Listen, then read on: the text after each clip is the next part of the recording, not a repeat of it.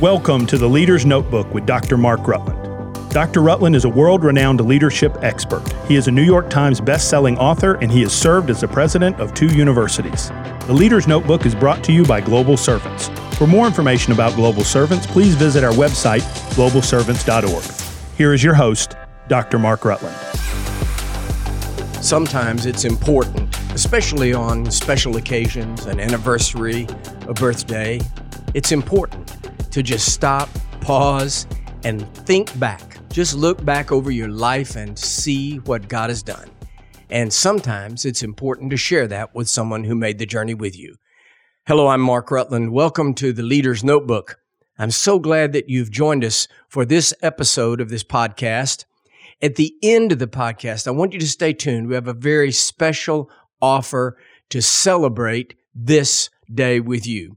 This is the one year anniversary of the podcast. It's certainly not the one year anniversary of my life, which is 73 years, or my ministry, which is 53 years, but uh, it is a special anniversary of the Leader's Notebook.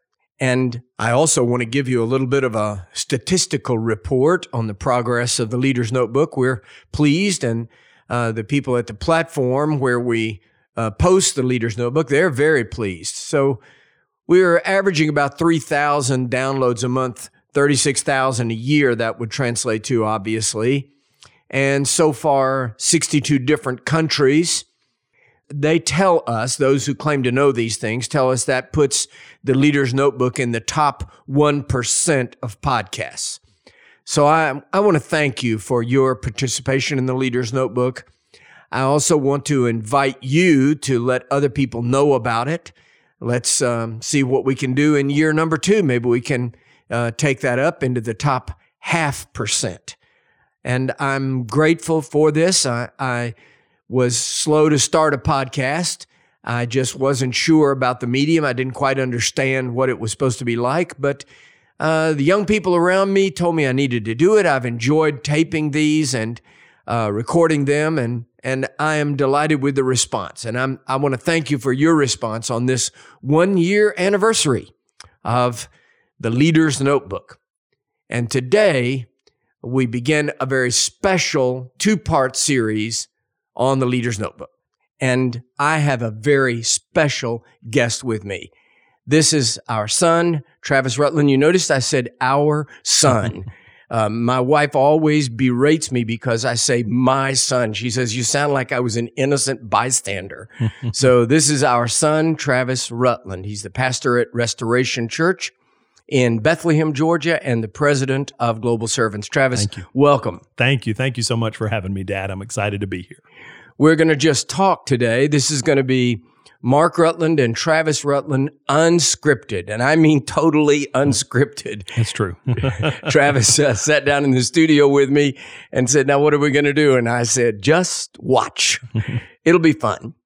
Well, Travis, uh, you've uh, got your hands full. You're yeah. the past, lead pastor of a church, a growing church. Yeah. Um, you had more than 700 people on Easter Sunday. Yeah, we did. It was a wonderful, wonderful Sunday uh, e- or Easter weekend with Good Friday and three different services on Sunday morning. And uh, it's it's growing, and uh, people continue to come back as we sort of work our way back to normal in all aspects of life, including church. And uh, it's it's going well. I've been I've been there at Restoration now for about six and a half years. So. And you've uh, you took over a small church, 130 or 40 people something like that with a million dollar debt. Yes, yes, yes. So debt and and um, you know, there's when in, in any transition you have folks that say, well, this maybe isn't the church for me anymore, and so you're trying to replace the folks that are leaving as fast as you can and so you know you, you often you don't see the type of growth that you'd like to see right off the bat just because it's it's hard to get the back door closed. You've got the front door as right. wide as you can, but right. it's hard to get the back door closed. But we've solidified and um,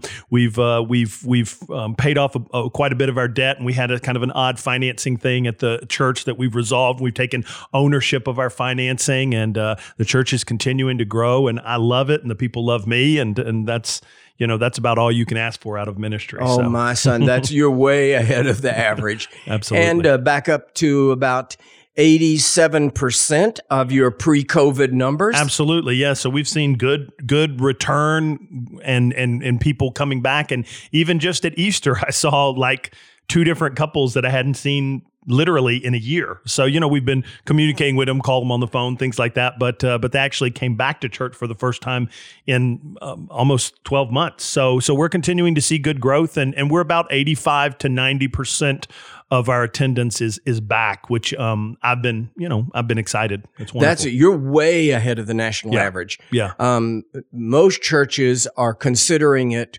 uh, extraordinary if they're between 50 and 60 percent. Yeah. A lot of churches are still at 30 percent of their pre-COVID numbers. Sure. Uh, but 85 to 90 percent at this stage, that's that's really wonderful. Thanks be to God. Absolutely. And God has just blessed us uh, wonderfully and dramatically and, and generously over the last six and a half years. And I'm I'm thrilled to just play a small part in all that God is doing at Restoration Church. You know, I, I think back uh, to when uh, you came to me and said you thought God was calling you to that church.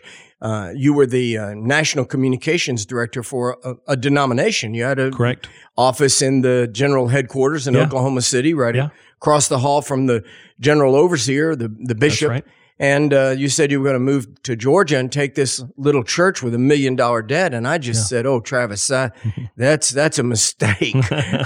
and it's uh, yeah it was it was um you know it was interesting the beginning there were these things that we discovered uh, that you know after we had gotten there that things that we had bills for, bills that we didn't know about until I got there and things like that but uh, but the people have been wonderful and the leadership uh, the, the the board and the the staff have been so great. And as as difficult as some of my previous pastoral uh, experiences have been this one has been the exact opposite it's been wonderful and and i know that not all pastors always get that at every place myself included and and so when that does happen i, I think you have to be extremely grateful uh, for all that god has done on your behalf and he certainly has helped us so. and I'm grateful for it too, Travis. I, I, I'm going to only admit for a couple more years that I tried to talk you out of going to that church. the more successful it becomes, as soon as you pass a thousand on Easter Sunday, I'm going to claim it was my idea. your idea. idea the whole time you had to talk me into it Well, um, I'm so um, interested to talk to you. I want to talk to you a little bit about preaching. Okay. Because of all the things, you are a gifted pastor. Your people love you. Uh, we attend there. I guess I'm the worst member any pastor could ever ask for because I'm always on the road. But uh, Allison is there basically every Um, Sunday. yep every sunday teaches a sunday school class too and uh, and uh, what I hear the most from her, from your other church members, is is your uh, anointed preaching. They love you as a pastor and a person. Courtney, your wife, our our precious daughter-in-law, is um, so beloved there and everything. But what I hear the most about is your preaching. And I want to tell you what uh, one of the men in your church told me the other day, and I, I want your response. okay So he was telling me what a great preacher you were. And then he said, I want to tell you what I like the best. He said, When I heard he was Mark Rutland's son, I thought, oh, we're just going to get, you know, Mark Rutland 2.0. And he said, I want to tell you something, Dr. Rutland. He has found his own voice. Mm. I, I loved that. yeah How do you respond to that? Yeah, I, I think that is that is true. It's something I've worked at for a long time, and and I think it's difficult of of any person that I would imitate or or emulate. It would certainly be you. I should hope so. I hope it would I be. would. I would. I probably. I've probably heard you preach more than any person alive, including mom. I, but we traveled together for years and years and years without mom. So That's right. I, I think probably.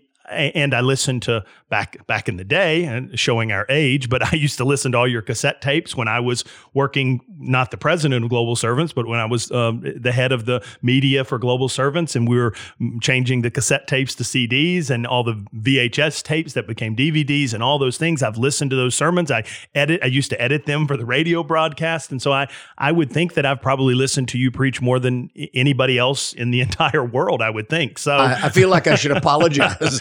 so it I do think that it is important to I think that there are things that you can pull from any pastor mm. or preacher that you listen to, but I, I do think it is vital to find your own voice. You don't want to be you don't want to be telling somebody else's stories. Now, sometimes I I tell something that happened to you. I've heard it, and it's it's it's it is your story, but I I, I tell that. But I think it's important to find your own voice in how you approach preaching. How what is your you know, I know that you share all these things maybe on the podcast, and I know you do at the NICL, but finding your your point of your point of view, finding how you preach, what your you know what the takeaway is, all those kinds of things, and I think it's really important to to to discover your own voice, but also allow those influences to come through. I mean, I, I've I very much preach how you preach. I have I work hard to find good introductions, to find a good closing. I usually have three points, you know, and and I, I think that those are all things that I learned from from you and hearing you teach and watching you preach and how to structure your sermons. But within those broad guidelines, you have to be able to find you have the framework, but you have to be able to find the specifics that work for for your voice and and your you know your point of view.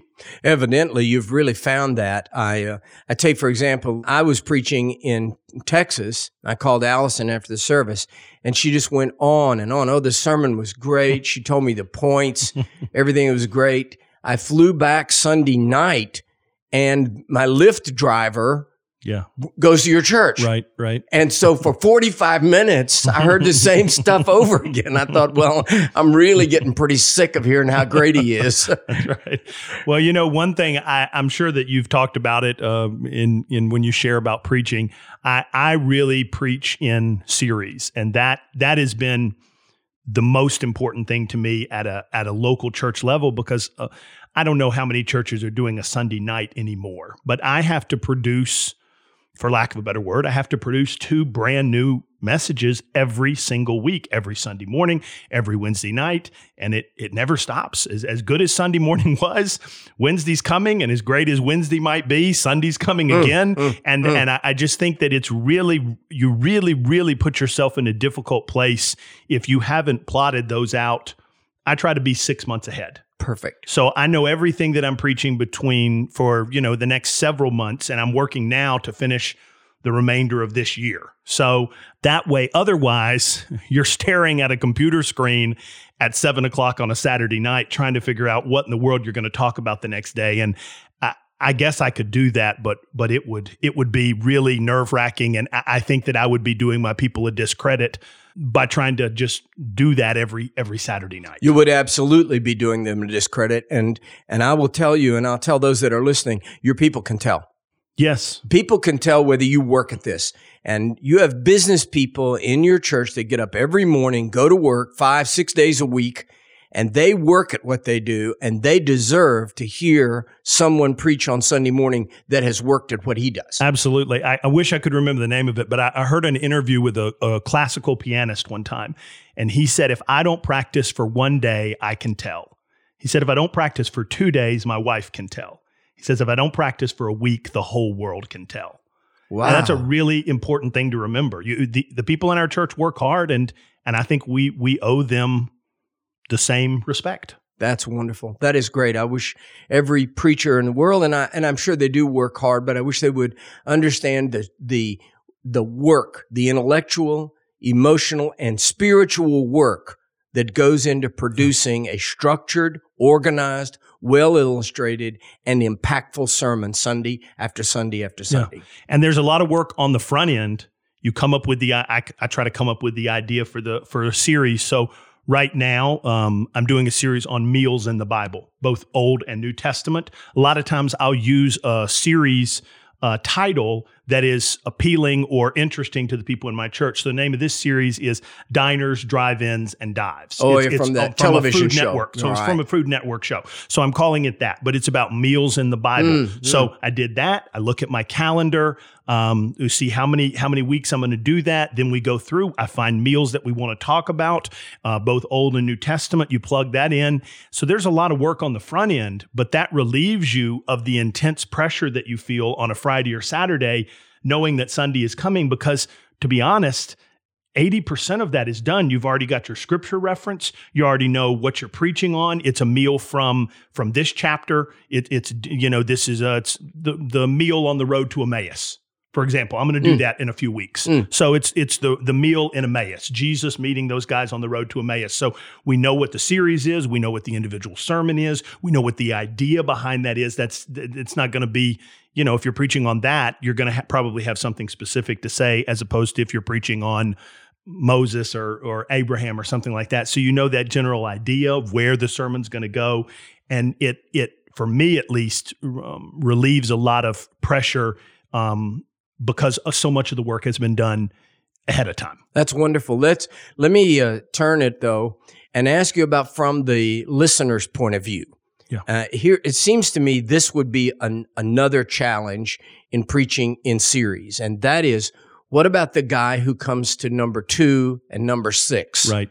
Uh, can can you somehow make a series that's comprehensive in total, but each one is a standalone sermon? Can you do that? Yes, and that that's a great point. Um, I try to do that with most of them. Some of them lend themselves. Um, for example, I, I well, for example, at the beginning of this year, we opened the year. I did a whole series on the Apostles' Creed. Good. Okay, so those are going to connect more because the Apostles' Creed connects more, as opposed to the series I'm currently doing on meals in the Bible. Those are much more standalone because this is a meal uh, that Jesus had, and this is a meal that Elijah had, and this is a meal to talk about Jacob and uh, Esau.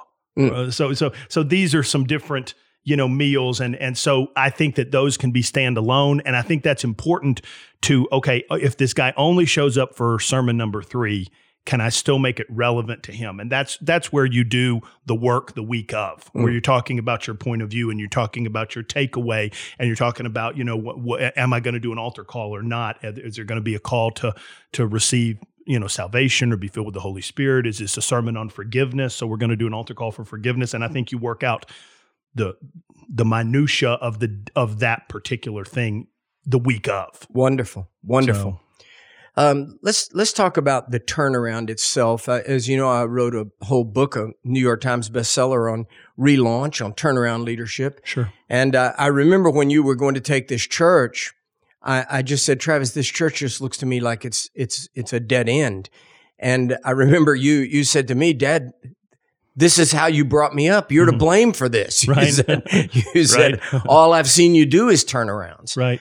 But watching one and doing one is a different deal, isn't it? Sure. Absolutely. Absolutely. What kinds of what kinds of things uh, did you find to be particularly important to begin to turn that ship? What was the some of the things you did right at the beginning? Sure. And again, uh, your your experience is at is at much bigger churches and major universities and things. But for guys that are listening that are at a church of a few hundred, th- this is at least what worked Good for me. Good. Um, one is I made it. We we decided to be intentional that we were going to be a community church, and I don't mean that in the sense of a denomination. I mean that we wanted to be present in our community. Previous, it, it was really. Um, it was really what I, you know, how they call some schools that don't have dormitories, they call them commuter schools. right.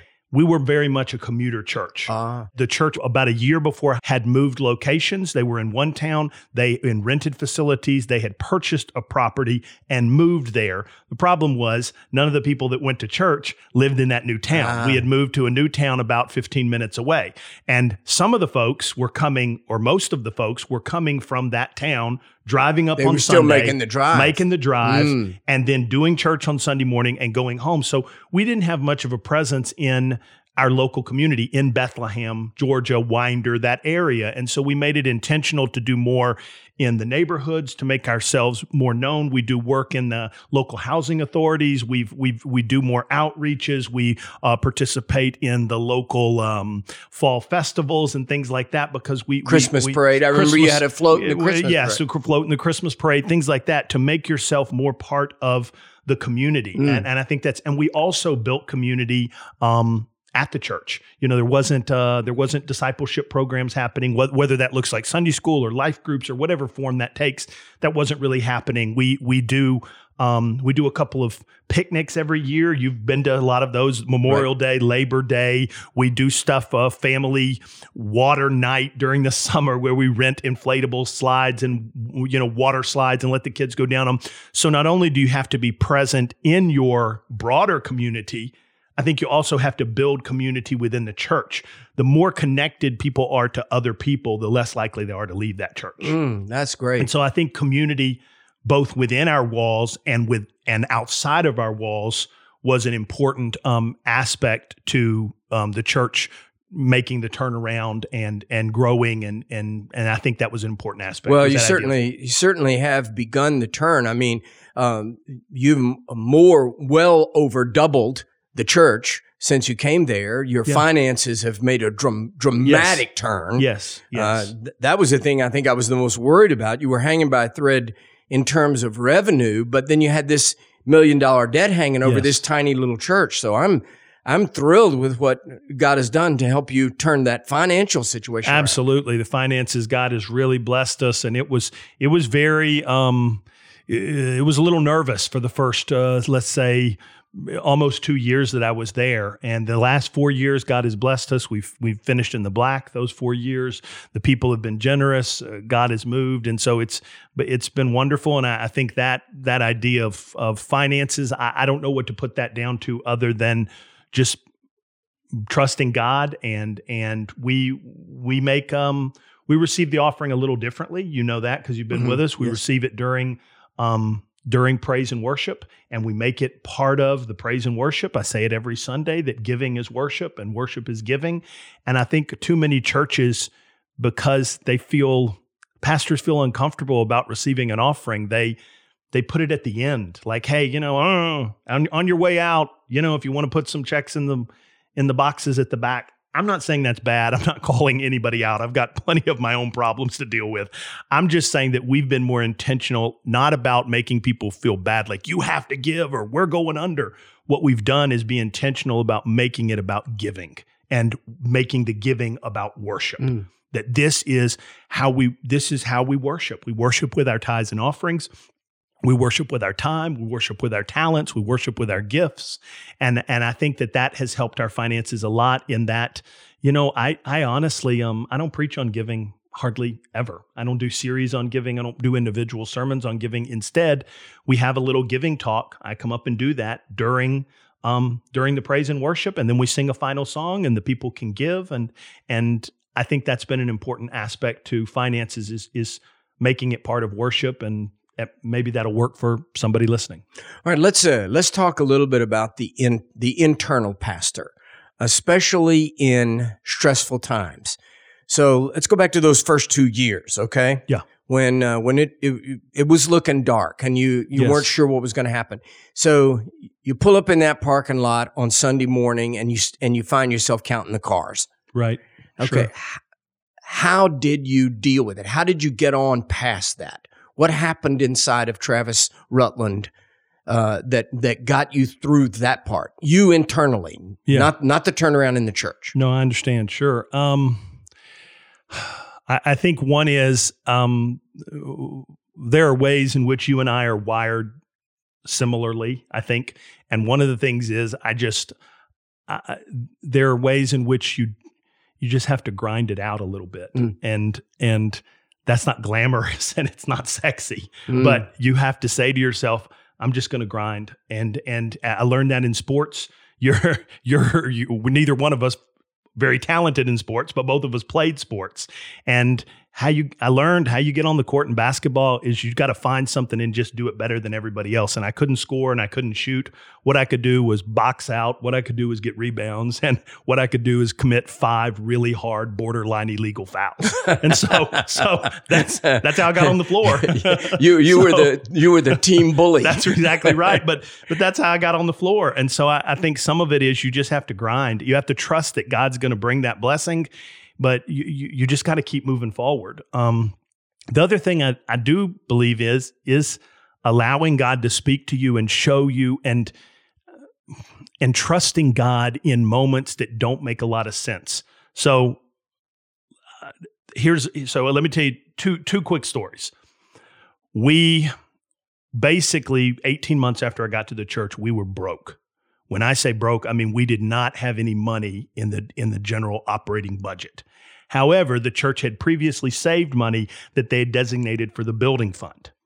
So we had a week where we had to pay salaries out of the building fund. Mm. Now we could kept track of that, and we paid the money back. If anybody from the IRS is listening, we we did everything Oh, legal and and ethical. Yeah, that's internal but financing. we had to You we had to pay back. the salaries Yeah. out of the thing. So the next week I had a board meeting, and um, and I went to the board and I said, guys, we paid salaries out of the building fund last week, and I said we're going to pay salaries out of the building fund again this week. I said, what are we supposed to do? And we prayed about it and we talked about it. And we thought, you know, maybe I should go in the pulpit that Sunday and tell people, hey, if, if we don't get an extra big, if you can give something additional, if you can do something additional. And um, and we prayed about it and we felt like all of us in that board, about five guys in that room, me and the board members, we felt like we were supposed to just step back, take our hands off of it, and just let God do it. And I felt like God told me that week if if you talk about this and make a request for funds and do anything then it's not going to be a miracle but if you don't talk about it Wow. if you don't mention it when i move it's going to be a miracle now that is very scary that is scary. I, when I say broke, I mean zero money in the checking account. Wow. So you're paying salaries at a building fund. Well, that's a finite amount as well. Yes, That's going to run dry too. yes. And God says, don't do anything. Take your hands off of it and watch what I'm going to do. And that Sunday, we had a tremendous offering. That month, we finished in the black. The next month, we finished in the black. We finished the year in the black, which was probably not going to happen when that happened. And we finished every subsequent year in the black. Praise God. Praise God. And that's what it looks like. Mm. I, I, that's that's what it looks like. Mm. Is you just have that moment where you have to walk out what you preach on every Sunday. And I think that preachers are notoriously bad at that. Mm. We, we we talk about God moving, we talk about God providing, but we we always want to put our hands on it. If I can preach better, if I can lead better, then this church would grow. And we do everything we can. We grind, we work hard, but ultimately, you got to leave that stuff up to God. Yeah, if, you take personal responsibility for the outcome of the church, Right. if the results are your personal responsibility, two things can go wrong. One is if it goes really well, you can take the credit. Look what I did. Look how great I look am. Look how great I am. and if it goes really badly, yeah, you get under the load of depression and Yeah. self accusation. I'm a failure. I'm a loser. right, right, exactly, exactly. So the safeguard against that, do the best you can, work as hard as you can, Yes. put your shoulder to the wheel and the nose to the grindstone, do mm. the work, Yeah. grind it out. I like what you said. But leave the results to God and then the glory is God's. Absolutely. The stuff that preachers obsess about the most is the stuff we have the least amount of control over. Wow. We got to let it go. wow. I can't that's good. control how many people come. I can't control how many of those people give. I can't control how many folks show up. I can't control eh, that kind of stuff, money and numbers and and how big the build. None of that. God God's in control of all that. But the, the problem is the things that we obsess over the most, we actually can control the least. That that is a tremendous thought. That's beautiful. Beautiful. Yeah. You know, I I pastored uh, early on uh, before you were born, and right when you were a baby, I pastored. Um, I remember when you were uh, about four. We lived uh, at a. I was a Methodist minister, of course, in those days, and we lived in a parsonage right straight across the street. And um, we were walking over to the church one day. You were a sweet little guy holding my hand, and I said, um, I said, what do you want to be when you grow up, Travis? And you said, I, I want to be a preacher, Daddy, just like you want to be a preacher. And I said, Oh, that's wonderful. Travis, will you, will you let me come and preach? And you said, No, but I'll let you take the offering. nice. I love it. I love it. so uh, you do let me come and preach occasionally at uh, at Restoration Church, and and uh, I think one time you let me take yes, the offering. yes, I think so. That's exactly right. Travis, uh, I'm really proud of you and uh, proud of what's happening, and I'm proud of Jesus for what's been the turnaround at Restoration Church and how God is using you and uh, your precious wife. And I, I'm grateful that you're my pastor. I'm grateful that you're my wife's pastor. It's it's very humbling from for us and and uh, a great blessing. I've always said that when I was in all the years I was in evangelism, the easiest job in the kingdom is an evangelist. You just need three good sermons and a fast car. right. Right. The hardest job in the in the ministry is is the local pastor to Agreed. do it Sunday after Sunday after Sunday. Uh, I, I, we're about ready to close. We just got a few seconds here, but uh, you you gave me a quote one time from the the comedian, um, uh, not not Bill Murray, Oh, uh, Steve Martin. Steve Martin, Yeah, yeah. and I used that quote actually in a book I wrote. Yeah. But would would you just share what he had to say because it it, it really speaks to something in the ministry. Yeah, it it was not. He's written several books. It was not his autobiography. It was another book where he really talked about his stand-up comedy. Most people now only know Steve Martin as an actor, but for a while in the late 70s and early 80s, he was the biggest stand-up comedian in the world. And he talks about that um, that stand-up career in this book. And it's a short book. I, I can't remember the title of it off the top of my head, but he talks about the idea of as he had done it for a number of years, he realized that it was really easy to have a great night. He said, You get in and the club, it's perfect, and the people in the club are perfect, and they're ready to laugh, and you connect with them instantly. And he said, it w- It's really easy for anybody to be great once. He said, It's much, much harder to be consistently good. And he said what he wanted to do was be consistently good. He said any comedian anywhere in the world can be great once. It's much, much harder to be consistently good. And I, I think it's a wonderful point for anything. That's a great point. It is for anything, but especially for a pastoral ministry. I, I just want to say I appreciate you, Travis, and your leadership and what I've been able to see. And and I, I have appreciated above all things the consistent excellence with which you do your job. That you've shown me you don't have to be a pastor of 10,000 to be excellent. You can be an excellent pastor of, of five or 600 and, and do it well and do it consistently well. Uh, and, and you do hit those moments. I've, I've been in there. I've been in service when I, I just turned to Allison and I said, my God, this is great. Yeah. This is a great sermon. And you usually know it when you're preaching it. Most of the Yes. pastors listening, you know when you're when you're hitting that. You're hitting on all the Yeah. numbers. You can feel it. But but what you've done and what's but pleased us, Allison and me, and what has what has blessed your church so much is that week after week after week after week you have a quality product in the pulpit, in the highway. I watch you talking to your people, joking with them, put your arm around the old ladies, uh, and and I think to myself, this is a gifted pastor who is doing his best on a week to week basis uh, and, and grinding it out, but grinding it out at a level of excellence that makes me very proud. Thank you. Thank you. I want to ask you a question. Will you come back and be with us again next week? Absolutely. I, I appreciate you.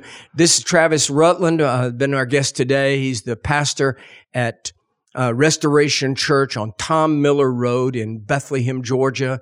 And every Sunday has service there at 1030. 10:30? Yes. 10:30 in the morning, one service. I would invite you to come and visit. And you can also check him out online at the Restoration um, homepage, uh, website. RestorationCH.org. RestorationCH.org. and uh, go through the archives, listen to some great sermons. And when you realize how good Travis is, I want you to say he he must have learned this from his father. That's what I'd like for you to say. Absolutely. Well, thank you again for Thank you. joining us for this uh, episode of the Leader's Notebook. It's been a joy to uh, interview our son Travis Rutland. Now, stay tuned. I want you to get something, a special offering today for this anniversary of the Leader's Notebook. Thank you, and God bless you.